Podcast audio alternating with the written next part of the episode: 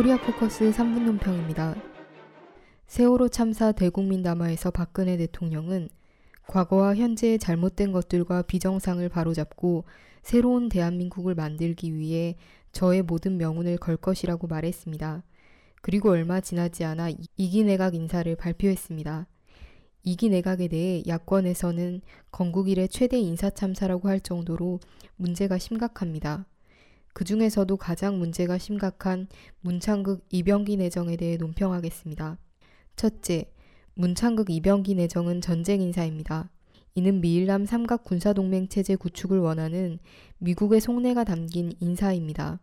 미 오바마 정부는 아시아 태평양판 나토를 만들기 위해 일본과 남코리아와의 관계 개선을 요구하고 있습니다.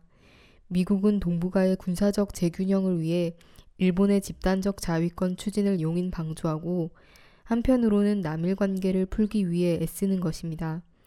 남일 관계 개선을 위한 문창극 이병기 내정은 우연이 아닙니다. 지금처럼 남북 간의 긴장이 고조된 상황에서 극단적인 대결을 추구하는 인물을 각각 국무총리, 국가정보원장 후보로 내정한 것은 위험천만한 일이 아닐 수 없습니다. 한편 북조국평화통일위원회는 문창극 후보자에 대해 6.15 공동선언을 부정하고 미국의 북침전쟁 책동과 반공화국 모략소동을 극구 찬양하였을 뿐 아니라 전쟁 불사론과 남조선 핵무장론, 북체제 전복론을 떠들어대며 감히 우리의 존엄과 체제까지 참을 수 없이 중상 모독했다고 비난했습니다. 둘째, 두 사람 내정은 친일 인사입니다. 언론에 공개된 것처럼 문창극 후보자는 자신이 다니는 교회에서 일제 식민지 지배를 받은 것과 남북 분단은 하나님의 뜻이라고 말했습니다. 또 일본으로부터 기술을 받아 경제 개발을 할 수 있었던 것, 조선민족은 게으르고 자립심이 부족하다고 밝혔습니다. 서울대 강연에서는 일본으로부터 위안부 문제 사과를 받을 필요가 없다고 주장했습니다. 새정치민주연합 박광원 대변인은 문 후보자의 과거 발언에 대해 일본 극우 교과서보다 더 반역사적이고 반민족적 발언이라고 비난했습니다. 한편 이병기 주일대사의 정보원장 내정 소식에 일본 관방 장관은 기대감을 표시했습니다. 스가 요시히데는 안중근 의사에 대해 테러리스트라고 말한 인물로 아베 내각의 입이라고 할 수 있는 그가 이병기 주일대사에게는 이례적으로 기자회견까지 열고 매우 훌륭한 분이라고 평가했습니다. 셋째, 이들의 내정은 파쇼 인사로 유신 독재로의 회기를 뜻합니다. 문창극 후보자는 1960년대와 1970년대를 위대한 시대라고 평가하고 그 시대의 인재들이 쏟아져 나왔다고 주장했습니다.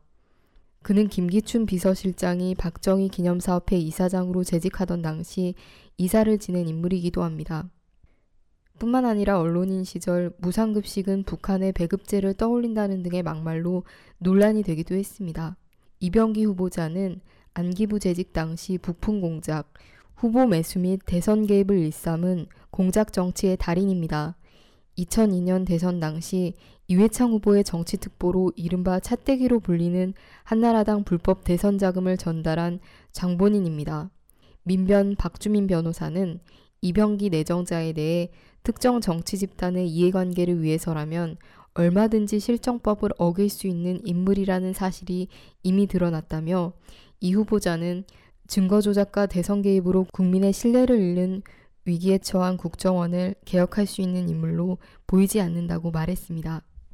박근혜 대통령이 문창극 이병기 등과 같은 인물을 등용하겠다는 것은 이기 내각이 전쟁, 친일, 파쇼로 향한다는 객관적 증거이며 이번 참사는 현 정권의 정체성을 적나라하게 드러낸 인사라고 할 수 있습니다. 박근혜 정권이 계속되는 한 이 땅의 평화와 민주주의가 요원하다는 사실이 다시금 확인됐습니다.